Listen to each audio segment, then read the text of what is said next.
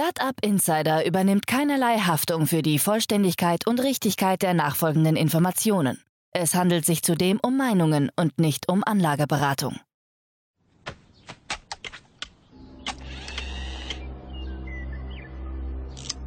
To infinity and beyond!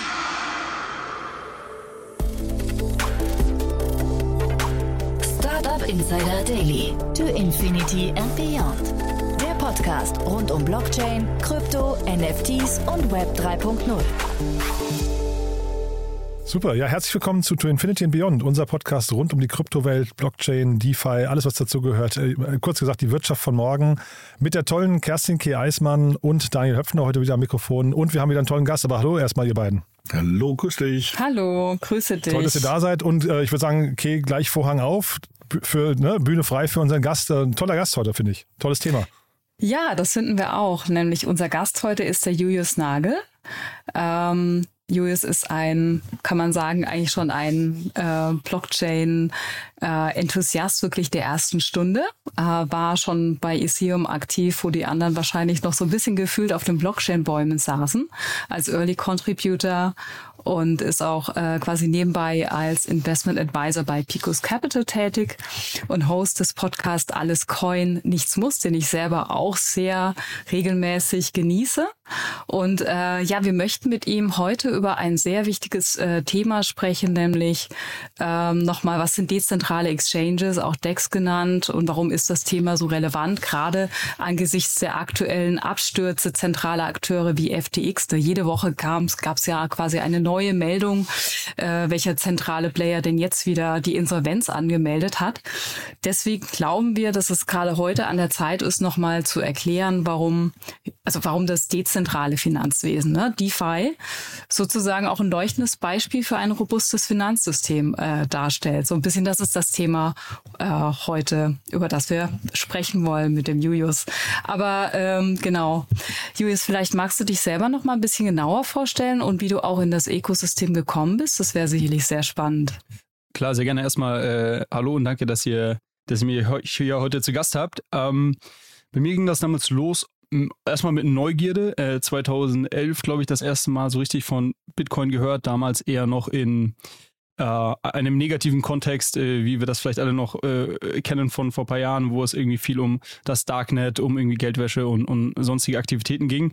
Ähm, aber ich wollte es trotzdem verstehen, äh, vielleicht nicht zuletzt, weil ich damals VWL studiert hatte und mich so grundsätzlich auch mit ähm, ja, Währungssystemen auseinandergesetzt hatte und das, das ganz spannend fand. Ähm, habe dann es geschafft, an der Uni tatsächlich eine Hausarbeit oder mehrere Hausarbeiten auch dazu zu schreiben. Ähm, meine, meine Professorin damals überredet und ähm, das war für mich dann so, man sagt ja immer in der, in der Kryptowelt, da ist man ins, ins Rabbit Hole gefallen. Ähm, so war das auch bei mir der Fall und habe damals dann sehr viel Zeit damit verbracht, mich reinzuarbeiten, äh, ja, tiefer, tiefer einzulesen, viel Zeit auch auf den entsprechenden äh, Bitcoin-Foren verbracht und ähm, habe damals auch meine ersten Bitcoins gekauft und ähm, hatte dann das Glück 2014 sehr früh schon von Ethereum zu erfahren. Äh, damals als äh, Vitalik Buterin, einer der, der Gründer, das auf einer äh, Krypto-Konferenz in USA vorgestellt hatte.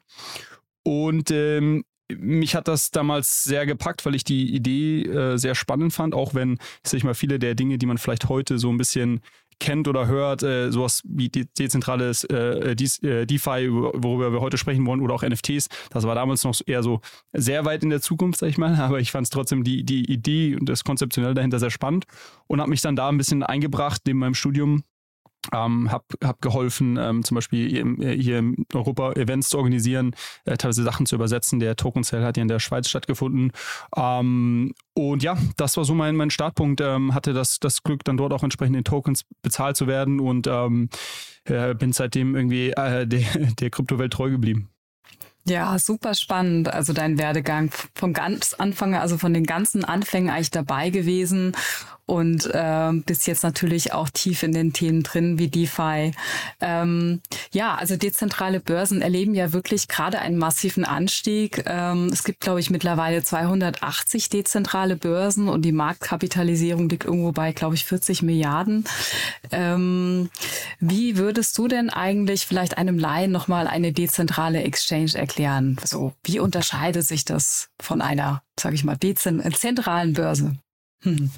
Genau, ich glaube, es ist eine ganz gute Frage, weil ich meine, wenn man sich heute, weiß nicht, wenn man irgendwie Aktien handelt oder, oder äh, generell irgendwie im Finanzmarkt aktiv ist, dann stellt man sich vielleicht ja gar nicht so die Frage, ähm, wer, wer steckt denn jetzt hier dahinter oder wer äh, koordiniert hier Angebote, Angebot und Nachfrage.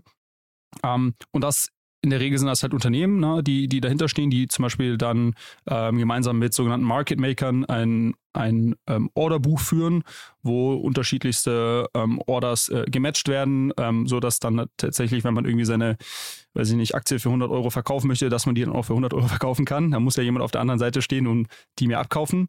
Ähm, und dieser Mittelsmann wird in der, in der DeFi-Welt rausgenommen. Und das ist so die Idee von dezentralen Börsen, dass man sagt, okay, wir finden einen Mechanismus und da gibt es unterschiedliche äh, technische Ansätze. Das würde jetzt wahrscheinlich zu weit führen.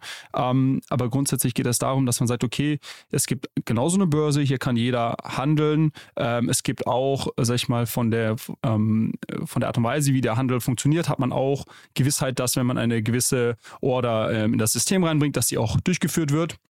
Um, aber im Gegensatz dazu, dass hier jemand in der Mitte steht und das eben äh, Angebot und Nachfrage matcht, gibt es einen Liquiditätspool, wo andere Leute wiederum einfach ähm, gewisse ähm, Liquidität zur Verfügung stellen, gegen die ich dann handle. Ne? Also äh, wenn ich jetzt irgendwie meine, meine Ether verkaufe, dann ähm, ähm, tue ich das gegen diesen Liquiditätspool.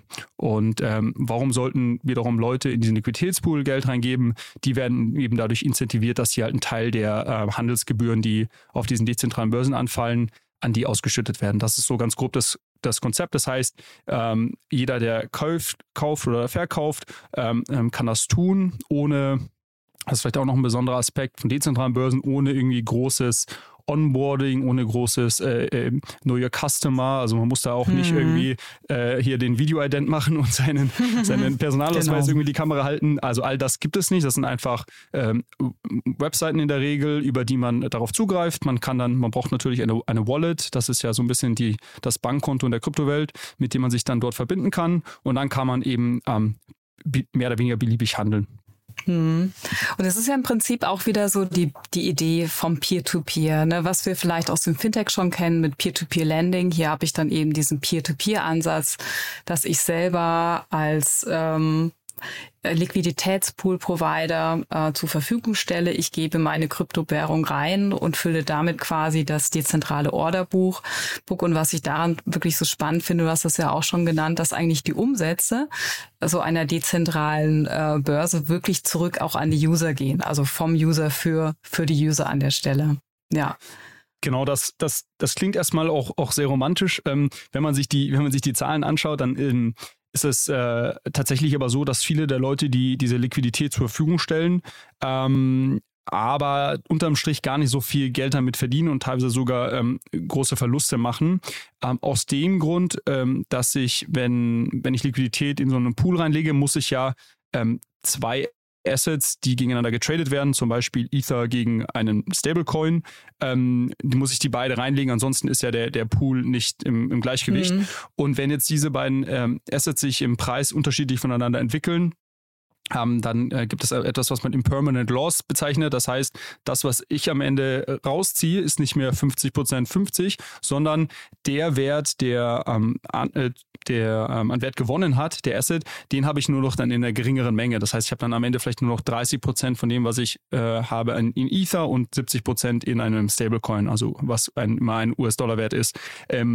So, da verliere ich dann vielleicht ein bisschen Geld, ich kriege meine Gebühren und dann kann man sich ausrechnen, macht das Sinn, macht das keinen Sinn. Ich erwähne das nur, weil äh, das tatsächlich ein großes Problem ist bei diesen dezentralen Börsen. Das ist gar nicht so einfach, alle Parteien, die daran äh, beteiligt sind, entsprechend zu incentivieren, dass das auch wirklich funktioniert und für alle, äh, ich sag mal, Spaß macht und unterm Strich. Und deshalb gibt es da eben sehr viele unterschiedliche Modelle. Ähm, ich glaube auch, dass wir da nach wie vor sehr viel Innovation sehen, sehen werden. Und ähm, es ist sich ein, eine, ein schnell entwickelnder Markt auf jeden Fall, der aber schon, wie du gesagt hast, ja ähm, über die letzten ein, zwei Jahre eigentlich unglaublich an Relevanz gewonnen hat und immer mehr Nutzer gewinnt. Ja, du hast jetzt auch schon direkt die Herausforderungen angesprochen. Ähm, vielleicht gehen wir noch mal einen Schritt zurück und ähm, versuchen noch mal zu erklären, was auch die Vorteile sind, gerade jetzt auch im Vergleich zu äh, FTX und dem ganzen Desaster, was hier passiert ist. Also wie ich es jetzt verstanden habe, wäre es zum Beispiel für eine Börse wie Uniswap nicht möglich, quasi deine eigenen, deine Gelder ohne deine ausdrückliche Zustimmung ähm, weiter zu investieren, weil du immer direkt aus deiner Wallet heraus handelst. Also eine DEX kann dein Geld nicht einfach so mal in einen anderen Hedgefonds äh, packen, ohne dass du davon etwas mitbekommst. Ne? Deine Gelder können Richtig. nicht eingefroren werden. Also du hast immer die Ownership über dein, über dein Vermögen und vielleicht äh, ist es auch nicht so einfach, eine von, dass eine DEX übernommen werden kann von einem ähm, schillernden Player wie CC von Binance. Also so sind vielleicht so äh, Kernvorteile an der Stelle. Ähm, Habe ich da was absolut. vergessen an der Stelle? Ja, absolut. Also ich glaube, das ist, das ist total, total richtig. Also man, man behält ähm, seine, seine Assets in, in seiner eigenen Wallet und man gibt le äh, lediglich dieser Börse, ähm, sag ich mal, einen, einen, einen Lesezugriff, sodass mhm. quasi ausgelesen werden kann, was ich denn alles halte. Und wenn ich dann eine gewisse ähm, Order äh, ähm, eben tätigen möchte, ähm, dann muss ich die auch bestätigen und dann werden lediglich quasi diese Tokens, die ich freigebe, werden dann, ähm, auf die hat die Börse dann Zugriff und die kann dann, können dann entsprechend getauscht werden. Ähm, ich glaube, was vielleicht auch noch ein, ein, Punkt ist, der, der, den es zu erwähnen gilt, der vielleicht für uns in, in Europa oftmals gar nicht so das erste ist, was einem in Sinn kommt, aber dieses Thema, was in der Blockchain wird immer als permissionless äh, bezeichnet wird. Also jeder kann dort zugreifen. Ähm, man, man kann nicht vom Handel äh, ausgeschlossen werden. Das ist ganz spannend, weil ich glaube, es gibt viele Regionen auf der Welt, wo es ein, sag ich mal, nicht ganz intaktes Finanzsystem gibt, wo das nicht gegeben ist und ähm, man vielleicht, wenn man weiß nicht, nicht den, das entsprechende Dokumente nachweisen kann oder irgendwie äh, ein, aus, einer, aus einem Land kommt, was irgendwie in dem Land aus welchem Grund auch immer irgendwie nicht handeln darf, äh, dann ist man ausgeschlossen vom Finanzmarkt. Und äh, das ist eben hier auch ähm, eine, eine Möglichkeit, sag ich mal, jeder, der eine Wallet hat, kann sich dort ähm, entsprechend einloggen und kann, kann traden. So, das ist, das ist, glaube ich, auch ein Vorteil der, der DeFi-Welt. Und vielleicht noch ein, ein, dritter Aspekt, das ist das, was als ähm, Composability bezeichnet wird. Das heißt, man spricht oftmals, wenn man über dezentrale äh, Finanzwelt spricht, von diesen Lego-Steinchen. Ja. Ähm, das ist die Referenz zu den äh, sogenannten Smart Contracts. Das ist quasi diese Logik der, dieser Börse, die wir gerade beschrieben haben, die wird in so einem Smart Contract auf der Blockchain gespeichert. Das ist quasi die Geschäftslogik. Und ähm, was ich jetzt machen kann, wenn ich zum Beispiel auf diese Börse aufbauen möchte und vielleicht ein bestimmtes Feature einbauen möchte, das mir bisher gefehlt hat, dann kann ich diesen Smart Contract nehmen, der ist ähm, Open Source ähm, und kann da einfach den modifizieren und dann meine eigene Börse launchen. Also das ist halt ähm, ein, ein Feature, was auch sehr spannend ist, weil es einfach sehr viel Innovation ermöglicht und äh, man hat das gesehen zum Beispiel, du hattest schon, glaube ich, Uniswap genannt vorhin. Uniswap ist mit Abstand die, die größte dezentrale Börse. Ähm, und es gab äh, vor boah, zwei Jahren, glaube ich, den, den sogenannten Fork. Also eine, da hat mit Sushi Swap jemand eine Kopie mhm. davon erstellt, hat dann ähm, ein, zwei Features geändert und hat ähm, Nutzer incentiviert, auf diese neue Börse zu wechseln, durch, äh, weil sie ihren eigenen Token ausgegeben haben für das Handeln. Ähm, und die haben dann auch darüber es geschafft, relativ schnell ähm, groß zu werden und sind nach wie vor heute ein relevanter Spieler. Also auch das ist, glaube ich, sehr spannend. Ähm, und ist etwas, was man so aus der ähm, zentralen Finanzwelt nicht kennt, wo alles natürlich hinter äh, geschlossenen Türen stattfindet, beziehungsweise wo der Code gut beschützt wird, ähm, sodass man eben nicht die, die Geschäftslogik äh, schnell kopieren kann. Ja, stell dir mal vor, jemand würde ähm, Cetra irgendwie kopieren oder so. Das wäre ein Unding der Unmöglichkeit, ne? Absolut. Aber ich habe auch mal eine Frage. Ähm, nun hast du ja gesagt, dass ähm, die dezentralen Börsen haben so den Vorteil ähm, der mit den Transaktionen, dem, dem Zugang. Die erste Frage, die ich habe, ist: Sind sie denn auch immer günstiger als die zentralen? Und der zweite, die zweite Frage, die ich nochmal habe, ist: ähm, den Vorteil, den du jetzt gesagt hast, dass sozusagen keiner kontrolliert und, und so weiter und so fort, kann ja aber auch ein Nachteil sein. Ne? Also meine, wer, woher weiß ich denn, dass diese Börse ordentlich funktioniert? Wir hatten ja leider auch Fälle, wo ähm, dezentrale Börsen nicht so richtig gut funktioniert haben. Ähm, spätestens bei irgendwelchen Bridges, also wo es darum ging, von einer Blockchain auf die nächste zu wechseln, waren irgendwelche Fehler, ich glaube noch nicht mal mutwillig, aber einfach eingebaut. Ähm, das passiert bei Softwareentwicklung. Und ähm, dann ist ja das Geld aber auch weg. Ne? Also das heißt, muss es nicht trotzdem irgendwie eine Qualitätskontrolle von solchen dezentralen Börsen geben, wenn sozusagen jetzt jeder da, also meint er, macht, will so eine, eine dezentrale Börse gründen oder sagst du, das ist irgendwie part of the game? Ja, genau, super, super spannende Punkt. Also zu, zu dem ersten Punkt ähm, ist nicht immer gegeben. Ne? Also es kommt, wie gesagt, darauf an, wie viel Liquidität in dieser zentralen Börse vorhanden ist. Ähm, das bestimmt dann, ähm, wie viel wie viel Slippage ich auslöse. Das heißt, wie stark ich den Preis bewege mit, mit meinem Trade, den ich machen möchte. Und je mhm. größer der, der Trade ist, das ist ja auf, auf zentralen Börsen genauso, ähm, desto stärker bewege ich den Preis. Also man muss das schon, man muss das schon immer schauen. Es gibt sicherlich einige ähm, Paare, also Trading Pairs, die auf, auf dezentralen Börsen sehr, sehr liquide sind, wo man sicherlich einen sehr, sehr ähnlichen Preis wie auf zentralen Börsen ähm, bekommt. Teilweise vielleicht mal irgendwie einen Cent günstiger, teilweise mal einen Cent teurer. Da gibt es dann eben so Arbitrage-Bots, die sich darum kümmern, dass das im Gleichgewicht bleibt. Ähm, und was es mittlerweile auch gibt, was sehr spannend ist, ähm, bei dezentralen Börsen, es gibt sogenannte ähm, Aggregators. Das heißt, was machen die? Die schauen für mich letztendlich, also da habe ich genauso mein Interface, wo ich zum Beispiel sage, ich möchte bei dem Beispiel zu bleiben, irgendwie ETH gegen ähm, einen Stablecoin tauschen. Und die schauen für mich dann auf allen dezentralen Börsen, die angeschlossen sind, wo kriege ich denn den besten Preis ähm, und führen mhm. diesen Trade für mich aus. Und das ist, das ist was, was in der Regel dazu führt, dass man da schon auch immer einen, einen ziemlich guten Preis bekommt.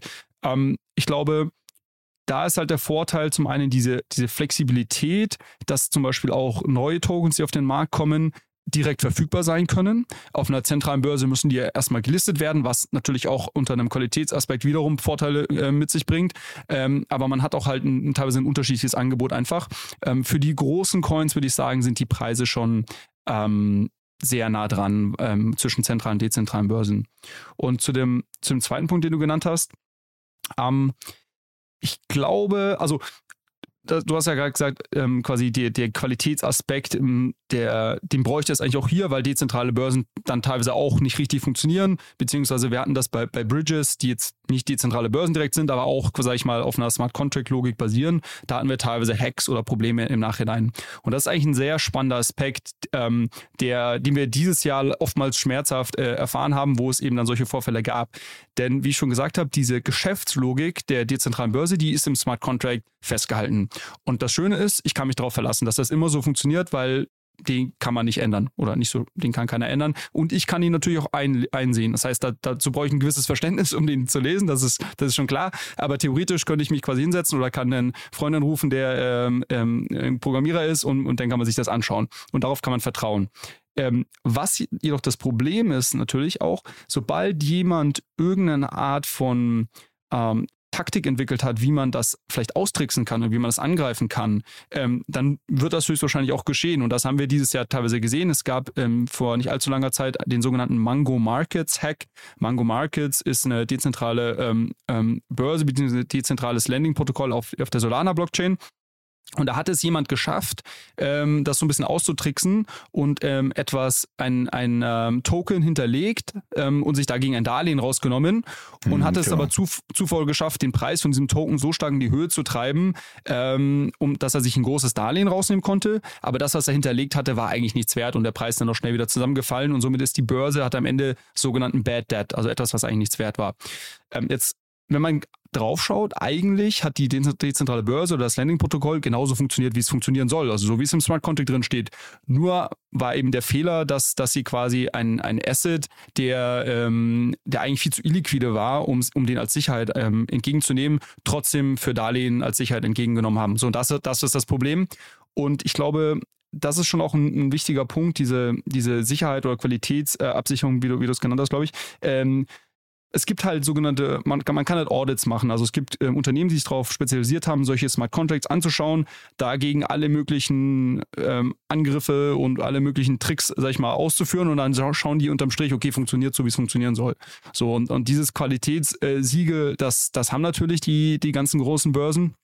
Die haben alle ihre Audits, aber ich glaube, es, gibt, es wird immer wieder neue Leute geben, die mit neuen, innovativen, in Anführungszeichen, Ideen versuchen, diese Smart Contracts auszutricksen. Und das ist natürlich so ein bisschen Fluch und Segen. Einerseits habe ich die Transparenz, gleichzeitig bedeutet die Transparenz auch, dass es sicherlich Leute gibt, die immer wieder versuchen werden, das irgendwie auszutricksen. Und ähm, ich glaube, das ist ein Problem oder eine Herausforderung der DeFi-Welt, ähm, mit der man sich beschäftigen muss, auf jeden Fall, ja.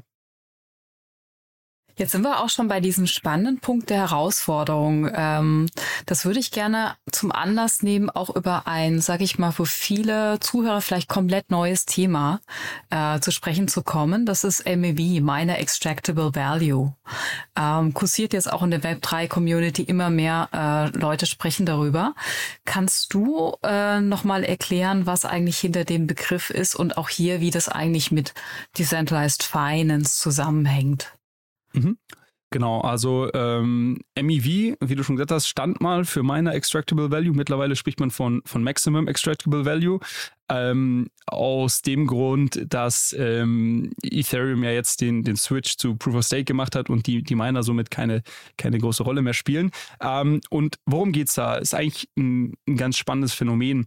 Ähm, MEV ist letztendlich der Wert, den man daraus ähm, beziehen kann, dass man Transaktionen oder die, die Order der Transaktionen umstellt, beziehungsweise neue Transaktionen hinzufügt und, und somit ähm, gewisse Sachen ausnutzt. Und was meine ich damit? Also eine Blockchain, sagt ja schon der Name, das sind unterschiedliche Blöcke, die aneinandergereiht sind. Und innerhalb dieser Blöcke gibt es eine gewisse Anzahl an Transaktionen. Ähm, und diese Transaktionen haben auch eine Reihenfolge. Also die werden eins nach dem mhm. anderen durchgeführt. So, und das, das ist, glaube ich, wichtig zu wissen.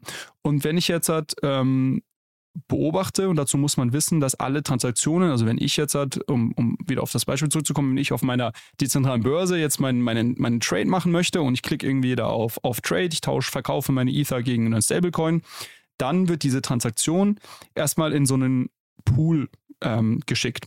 Äh, man, man nennt das den, den Mempool. Die haben alle Transaktionen gesammelt, die quasi ähm, die quasi losgetriggert wurden, die aber nur nicht in der Blockchain drinnen sind. Ne? Weil zum Beispiel auf Ethereum gibt es alle elf Sekunden einen neuen Block und dazwischen werden erstmal Transaktionen gesammelt und ein gewisser Teil davon wird dann in den nächsten Block reingepackt. Und diese Transaktionen kann sich natürlich jeder anschauen. Also jeder, mhm. der das technische Verständnis hat ähm, und, und sich da eine, eine gewisse Software äh, für nutzt.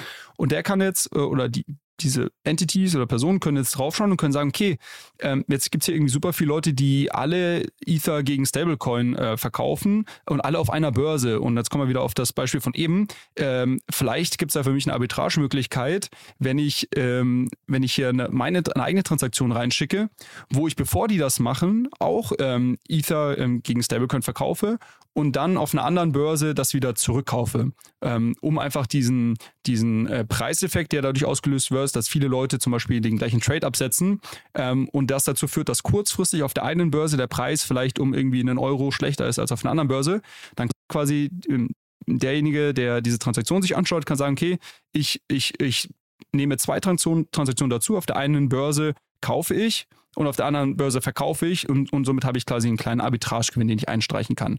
So, und, und wie macht man das jetzt? Man muss dann natürlich versuchen, seine beiden Transaktionen genau in der richtigen Position in diesen nächsten Block reinzubekommen, weil die nur dann, dieser Trade nur dann funktioniert, wenn man quasi ähm, genau diese Preisdiskrepanz ausnutzen kann.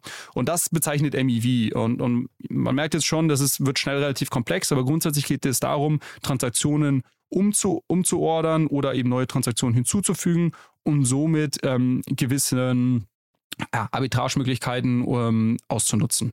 Mhm. Dann ist aber die Frage, ähm, warum gibt es das denn überhaupt?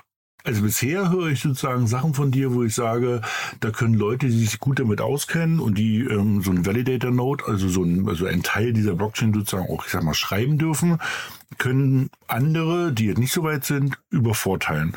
Gibt es denn einen positiven Effekt, warum es eigentlich die Möglichkeit gibt, dass ein, früher hießen sie ja Miner, jetzt heißen sie Validator, warum die diese Transaktionen ähm, verändern können in der Reihenfolge? Also was ist, was ist das Gute daran oder warum hat man das mhm. überhaupt aufgenommen? Ja, ist, ist, ist ganz spannend. Ich glaube, also man hat das nie nie aufgenommen, sondern das war schon immer da. Ähm, es gab quasi nur eine gewisse Zeit, wo die Leute, ähm, wo viele Leute darauf nicht geachtet haben oder wo das hinter verschlossenen Türen ähm, stattgefunden hat, wo dann gewisse, man spricht, also die Leute, die äh, das, was ich gerade bezeichnet habe, die sich diese ganzen Transaktionen anschauen, da gewisse Simulationen laufen lassen und dann überlegen, gibt es hier irgendwas, was ich machen kann, um einen Gewinn zu erwirtschaften. Die, die bezeichnet man als Searcher. Ähm, und diese Searcher haben in der Vergangenheit hinter verschlossenen Türen mit den Minern Deals gemacht, um ihre eigenen Transaktionen da reinzuschmuggeln. Das wusste nur keiner. Und dann gab es ähm, ähm, vor, vor zwei Jahren ähm, ein Startup, die heißen Flashbots ähm, und die haben dann Software gebaut, um das Ganze so ein bisschen zu demokratisieren und zu open sourcen. Und das ist jetzt quasi einfach ein Marktplatz, wo ähm, Auktionen stattfinden, wo jeder seine Präferenzen ausdrücken kann, welche Transaktion möchte ich reinkriegen, an welchem ähm, an welchem spezifischen Slot, also in welcher Reihenfolge, und dann gibt es einen Auktionsmechanismus. Ähm, das heißt, dieses Thema MEV war schon immer da. Man kann es, man kann es jetzt gut oder schlecht finden oder man kann darüber überlegen, sollte man es versuchen zu minimieren. Ähm, und welche Art von MEV ist irgendwie positiv und welches negativ? Stichwort Frontrunning ähm, oder, oder sogenannte Sandwich Attacks. Ähm, aber grundsätzlich ist das immer da und das MEV kommt einfach daher, dass wir hier eine, eine Blockchain ist ein System, wo Transaktionen in einer gewissen Reihenfolge ähm, ausgeführt werden und festgehalten werden. Und sobald ich ein System habe, was so aufgebaut ist, habe ich automatisch diese Möglichkeit, ähm, dass irgendwo ein gewisser Wert ist, den ich vielleicht extrahieren kann. Ähm, das Wichtigste ist, glaube ich, zum, zum Thema MEV, was in den letzten zwei Jahren passiert ist, ist, dass es quasi geöffnet wurde. Es wurde raus aus diesen Secret Deals, die es damals gab. Ähm, dank Flashboards mittlerweile ist das quasi ein relativ offener Markt, an dem sich jeder, der äh, so eine entsprechende Software laufen lassen kann, beteiligen kann. Ähm, und das machen auch viele Leute. Ähm, ich glaube, man muss, man muss so ein bisschen schauen, ähm, ob es gewisse Arten von MEV gibt, die man versucht, äh, die man zu verhindern versucht oder die man irgendwie in Anführungszeichen ver verbieten sollte. Ähm, und ja, vor allem eben Frontrunning oder diese Sandwich-Attacks sind da oftmals Sachen, über die gesprochen wird. Ähm, und noch vielleicht noch ein letzter Punkt ist, weil diese ganze äh, Wertschöpfungskette von MEVs leider etwas komplexer ist. Das heißt, der Validator, der quasi jetzt den Miner ersetzt, der hat am Ende des Tages damit gar nicht so viel zu tun, ähm, sondern da gibt es ein paar andere Parteien, die sich dazwischen schalten. Also ganz am Anfang habe ich quasi mich oder dich als Nutzer, der eine Transaktion tätigt. Ähm, die kommen eben in so einen Pool von Transaktionen und dann gibt es ähm, diese Searcher, die eben schauen, okay, finde ich hier irgendeine Art und Weise, diese Transaktionen vielleicht zusammenzuführen oder die Reihenfolge zu ändern, dass ich hier ähm, für mich einen kleinen Gewinn einstreichen kann. Dann schicken die diese Transaktionen in sogenannten Bundles, na, weil die müssen ja, wie gesagt, ihre schauen, dass ihre Transaktionen der richtigen Reihenfolge zusammen in den Block kommen. Mhm. Die schicken das dann an einen sogenannten Builder, der schickt einen Proposer und der schickt einen Validator. Also wir brauchen da nicht ins Detail gehen, ähm, aber nur, dass ihr, dass ihr versteht, das ist mittlerweile wirklich ein komplexes Ökosystem daraus geboren ähm, und der, der Validator selber, der hat damit gar nicht so viel am Hut. Aber der freut sich natürlich, wenn er einen Blog bekommt, dem, in dem mehr Wert drin steckt, weil ein Teil des Wertes fließt ihm auch zu. Hm.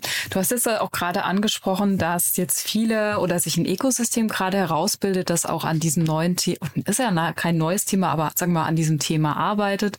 Ich bin ja auch so ein Berufsoptimist, also dass man auch diese Herausforderung angeht. Und ich glaube, Vitalik Buterin hatte gerade auch auf Twitter vor ein paar Wochen gesagt, dass MEV Protection jetzt Teil auch der Agenda ist. Ähm, ich habe verstanden, dass einige Startups auch an Ideen arbeiten, dass man die Transaktionen einfach verschlüsselt, also dass man gar nicht sehen kann, ob die Transaktion ein High Value hat oder nicht. Ähm, wie siehst du denn den Space? Also äh, welche Lösungen ähm, gibt es gerade am Markt, um dem Thema vielleicht ähm, malicious äh, MEV auch beizukommen?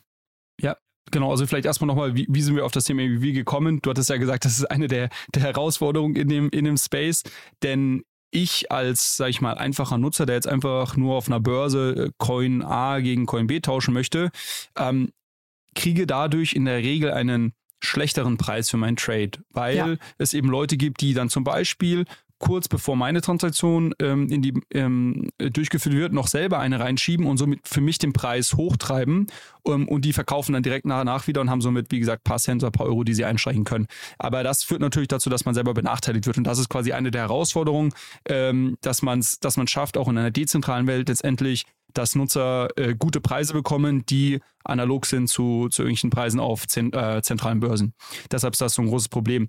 Ähm, ich glaube, also ich glaube, dass das, dass das Thema in den letzten Jahren oder gerade auch dieses Jahr extrem viel ähm, extrem viel Aufmerksamkeit bekommen hat, weil vieles davon relativ neu ist oder sich viele Nutzer einfach nicht so viel Gedanken darüber gemacht hatten und jetzt gerade geschaut werden muss, was das beste System ist. Also du hattest schon angesprochen, dass äh, Transaktionen verschlüsselt werden können. Ähm, grundsätzlich glaube ich, ist das äh, Thema Privacy für, für Blockchains eins, eines der wichtigsten, äh, was wir sicherlich in den kommenden Jahren sehen werden. Äh, hier nur das Stichwort irgendwie äh, Zero Knowledge, Kryptographie. Das hm. ist, glaube ich, eines der, der, der spannendsten Technologien, an der gerade da gearbeitet wird, die dazu führen würde, dass ähm, eben eine, eine Blockchain nicht mehr diese Transparenz ähm, mit sich bringt, die wir, die wir heute haben, beziehungsweise dass es einfach alles verschlüsselt ist. Ich glaube, ein weiteres äh, Thema, was spannend ist, was man heute schon nutzen kann, also was heute bereits einen Ausweg aus dieser MEV-Falle ähm, bietet, ist, dass man einfach eine gewisse MEV-Protection, also manche Börsen haben so eine MEV-Protection eingebaut. Ähm, zum Beispiel, äh, ich glaube, OneInch macht das als, als ähm, dezentraler Aggregator äh, von dezentralen Börsen ähm, auf der Rainbow Wallet, die auch sehr verbreitet ist. Das ist äh, quasi auch eine iOS-App zum Beispiel, wo man ähm, eine Wallet haben kann. Die haben auch so eine Art MEV Protection eingebaut. So, da kann ich sicher gehen, dass meine Transaktionen eben nicht ähm, durch, durch irgendwelche Bots dann ähm, einen schlechteren Preis bekommen und ich somit ähm, ja auch mit einer gewissen Sicherheit traden kann. So, das sind, glaube ich, so Themen, die man gerade sieht. Und ein weiteres Thema, was, was im Zuge von MEV auch mal noch diskutiert wurde dieses Jahr, ist das ganze äh, Thema Zensur. Ähm, wir hatten ja den Vorfall, dass quasi gewisse Adressen von den Behörden in den USA auf so eine Sanktionsliste genommen wurden und ähm, eigentlich äh, keiner mehr mit diesen Adressen interagieren durfte, äh, wenn man denn compliant mit den amerikanischen Behörden sein möchte, was ganz, ganz viele Unternehmen sein müssen. Ähm, die, die können sich nicht einfach dagegen ähm, stemmen. Und äh, das hat dazu geführt, dass zum Beispiel Flashbots, die ich gerade eben erwähnt hatte, dieses Startup, die diese Software gebaut haben in dem Bereich, ähm, die ähm, gewisse Transaktionen rausgefiltert haben, weil sie die nicht ähm, in, die, in die Blockchain reinschreiben konnten, beziehungsweise durften. Ähm, und auch hier sehen wir gerade, dass es eine gewisse Demokratisierung gibt, dass neue Spieler dazukommen und wir ein diverses Ökosystem haben. Und ich glaube, die Diversität in diesem Ökosystem wird nur weiter zunehmen in den kommenden Monaten und Jahren, ähm, was dann auch wiederum diesen ganzen, diese ganze Sorge, die es dieses Jahr gab, rund um das Thema Zensur auf der Ethereum-Blockchain, ähm, was das so ein bisschen hoffentlich ähm, ja, vermeiden wird, vermieden wird. Hm. Ich, ähm, ich habe mir ja gestern Abend mal einen Spaß erlaubt. Ich hatte es heute im, im Key schon gesagt. Ich hatte ähm, dieses, ähm, dieses gehypte Chat-GPT ähm, mal gefragt, ähm, was ich denn einen MEV-Experten mal fragen sollte. Ja? Und ähm, es ist großer Spaß. Ja? Also darüber kann man nochmal eine ganze, eine ganze Sendung machen. Und ähm, die Frage Nummer drei, die er mir vorgeschlagen hat, war gewesen, welche Auswirkungen wird denn die Regulation auf das Thema MEV haben? Das würde ich einfach mal genau eins zu eins an dich weitergeben. Also gibt es die Möglichkeit, das zu regulieren oder ist das ein Bereich, also der DeFi-Bereich ist ja als solches schon sehr, sehr schwer. Wir hatten es jetzt gerade, was du angedeutet hast, das war ja das ganze Thema mit diesen Mixern sogenannten, ne, wo sozusagen äh, bestimmte Transaktionen eben ähm, ver, ja, also wie soll man sagen, verschlüsselt werden können oder so dargestellt werden können, dass man nicht mehr nachvollziehen kann, wo sie herkommen. Ähm, da wurde ja die Regulatorik sehr schnell wach und hat mit einem sehr großen Hammer zugehauen. Ähm, siehst du denn irgendwie die Gefahr, dass ähm, vor allem die Amerikaner oder die Europäer ähm, das Thema MEV ähm, verbieten wollen? Und wenn, wie würde sowas aussehen? Ja, das ist eine, eine spannende Frage. Also das, was mir da als erstes in den Kopf kommt, ist ein äh, Paper, was ich gesehen hatte von der ähm, äh, BIS, das ist irgendwie die, die äh, Bank für ähm, die internationalen Zahlungsverkehr, also quasi die, die Zentralbank der Zentralbanken, wenn man so möchte, glaube ich. Ähm, und die haben äh, ein Paper dieses Sommer, diesen Sommer rausgegeben, wo sie eben MEV mit Frontrunning ähm, verglichen haben und quasi Frontrunning im herkömmlichen Sinne auf, wie es auf ähm, Aktienmärkten oder sowas äh, geschieht ähm, und wo es ja, wo es ja ver verboten ist. Ähm, und haben deshalb quasi auch dort den, die Aussage getätigt, dass das quasi auch in der Blockchain-Welt äh, sich näher angeschaut werden muss und gegebenenfalls irgendwie äh, verboten oder, oder stärker reguliert werden muss. Ähm, ich, ich sehe so ein bisschen die Schwierigkeit dahingehend, ähm, wie man das machen möchte. Also was, was im Vergleich zu, im Gegensatz zu diesen Mixern, wo ich einfach gewisse Adressen äh, blacklisten konnte, indem ich sie einfach auf eine Sanktionsliste gepackt habe. Mhm. Und damit quasi konnte ich relativ schnell ein Ergebnis haben, weil dann jeder gesagt hat, okay, mit diesen Adressen kann ich leider keine Transaktionen mehr äh, äh, tätigen, weil dann verstoße ich quasi im Endeffekt gegen, gegen ähm, US-Recht oder gegen die US-Regulierung. Ähm, das fällt mir hier schwieriger, mir das vorzustellen, wie das genau ausschauen würde, weil MEV sehr unterschiedlich ist und, und, und, und, und, und auch nicht wirklich weg zu verbieten ist. Wie gesagt, das ist einfach Teil von einem System, wo Transaktionen aneinandergereiht werden. Das, da, da, da entsteht sowas automatisch. Man könnte jetzt ähm, sagen, dass man gewisse Arten von MEV beziehungsweise gewisse Transaktionen, die auch heute schon erkannt werden. Ähm, also eine bekannte sind diese Sandwich Attacks, wo quasi vor mir jemand den Preis hochtreibt, dann kommt meine Transaktion und dann verkauft die Person wieder danach und hat somit quasi einen kleinen Gewinn und ich quasi habe ein bisschen, bisschen Verlust gemacht, weil ich habe einen schlechteren Preis bekommen. Diese werden heute schon so erkannt und es gibt auch spezielle ähm, Blockchain-Browser, wo dann auch gezeigt wird, genau gezeigt wird, okay, das war jetzt hier so eine Sandwich-Attack und so weiter. Man könnte natürlich sagen, dass das mh, hm, illegal ist. Und man könnte sich dann anschauen, okay, welche Adressen stecken denn hinter diesen Sandwich-Attacks und die könnte man auf irgendeine Art Sanktionsliste packen. Also sowas könnte ich mir grob vorstellen, aber jetzt so pauschal MEV verbieten, stelle ich mir sehr schwierig vor.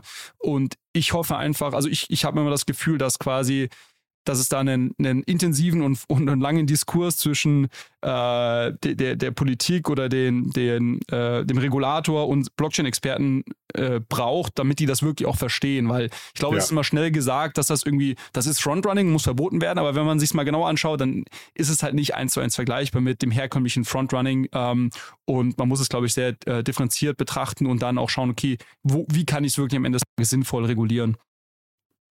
Ja, cool. Äh, super, super spannendes Thema, was wir heute hatten zum Thema DEX und ähm, MEV. Julius, vielleicht noch mal eine abschließende Frage, wieder so in Richtung eher, sage ich mal, positive Entwicklung. Was ist für dich so vielleicht das next, next big thing in dem ganzen DeFi-Space? Ähm, was, was kommt da noch? Also ich glaube, was man, was man gerade beobachtet, ist, dass ähm, auf der, wenn ich jetzt über die, die Ethereum-Ökosystem spreche, ähm, was dort gerade sehr an Fahrt aufnimmt, sind das äh, sogenannte Layer 2 Layer Blockchains. Das heißt, das sind Skalierungsmöglichkeiten, weil die die eigentliche Blockchain Ethereum ähm, Mainnet ähm, begrenzt ist, dahingehend, wie viele Transaktionen prozessiert werden können. Und was man gerade sieht, ist, dass sich da ganz viele unterschiedliche Layer, Layer 2 Blockchains auftun ähm, und extrem viel Aktivität dort stattfindet. Und wir sind jetzt so an dem, an dem Punkt, wo die Aktivität auf diesen, ähm, sag ich mal, Sub-Blockchains Sub ähm, mehr ist als, als, als, sag ich mal, die Anzahl der Transaktionen auf der eigentlichen Ethereum-Blockchain. Das ist ein sehr spannender Effekt und glaube ich, glaube ich auch ein Effekt, der sich nicht mehr umkehren wird. Ähm, und, und das finde ich eigentlich sehr spannend und, und würde, würde, sag ich mal, jedem dazu raten, sich auch diese Layer 2 Ökosysteme anzuschauen, weil man dort viel, viel äh, günstiger Transaktionen abschicken kann, als das auf dem Ethereum Mainnet der Fall ist ähm, und sich dort gerade auch einfach sehr spannende Ökosysteme entwickeln ähm, und ja, viele, viele Innovationen stattfindet. Also ich glaube, das ist was, was man auf jeden Fall im Blick im Blick behalten sollte. Ja, du hast da, glaube ich, auch so eine Wette laufen, oder? Dass du sagst, dass eines Tages auf Arbitrum oder äh, Optimism mehr Transaktionen stattfinden als auf Ethereum. Ja, ähm, die Wette gilt. Am besten können wir vielleicht am 6.12.2023 nochmal dann mit dir sprechen, nächstes Jahr. Sehr gerne. Wie sich das entwickelt hat. Ähm, ja, super. Mega cool, muss ich sagen. Ja, hat mir auch großen Spaß gemacht, hier zuzuhören. Ähm, vielleicht nochmal ein, zwei Sätze zu eurem Podcast. Ne? Ich habe den neulich, ich weiß gar nicht, ob man ihn jetzt empfehlen sollte, die spezielle Folge, die ich jetzt gerade meine. Ich habe eure FTX-Folge, die zwischen dir und äh, Florian gehört, oder zumindest die erste, das waren ja mehrere. Mhm. Ähm, und Daniel hat ja hier auch FTX einmal auf, aufgearbeitet. Jetzt weiß ich gar nicht, was mir besser gefallen hat, aber auf, auf jeden Fall eine sehr hörenswerte Folge. Sag doch nochmal ein, zwei Sätze zu dem Podcast, wer, wer da vielleicht mal reinhören sollte. Ja, ja, sehr gerne, danke dir. Ähm, genau, wir haben den, den Podcast Alles Call, Nichts Muss am Anfang des Jahres gestartet. So ein bisschen mit der äh, Frustration, die ich hatte, dass ich äh, selber sehr viel englischsprachigen äh, Content nur konsumiere im, im sag ich mal, ähm, Krypto, Krypto-Bereich und äh, ich wenig äh, deutsche Formate haben, die mir, die mir ähm, da so, so, gut gefallen haben, beziehungsweise vieles war dann immer so ein bisschen in die Richtung, ja, kauf irgendwie diesen Coin, weil der wird irgendwie hochgehen und, und so, äh, nicht ganz seriös, sag ich mal.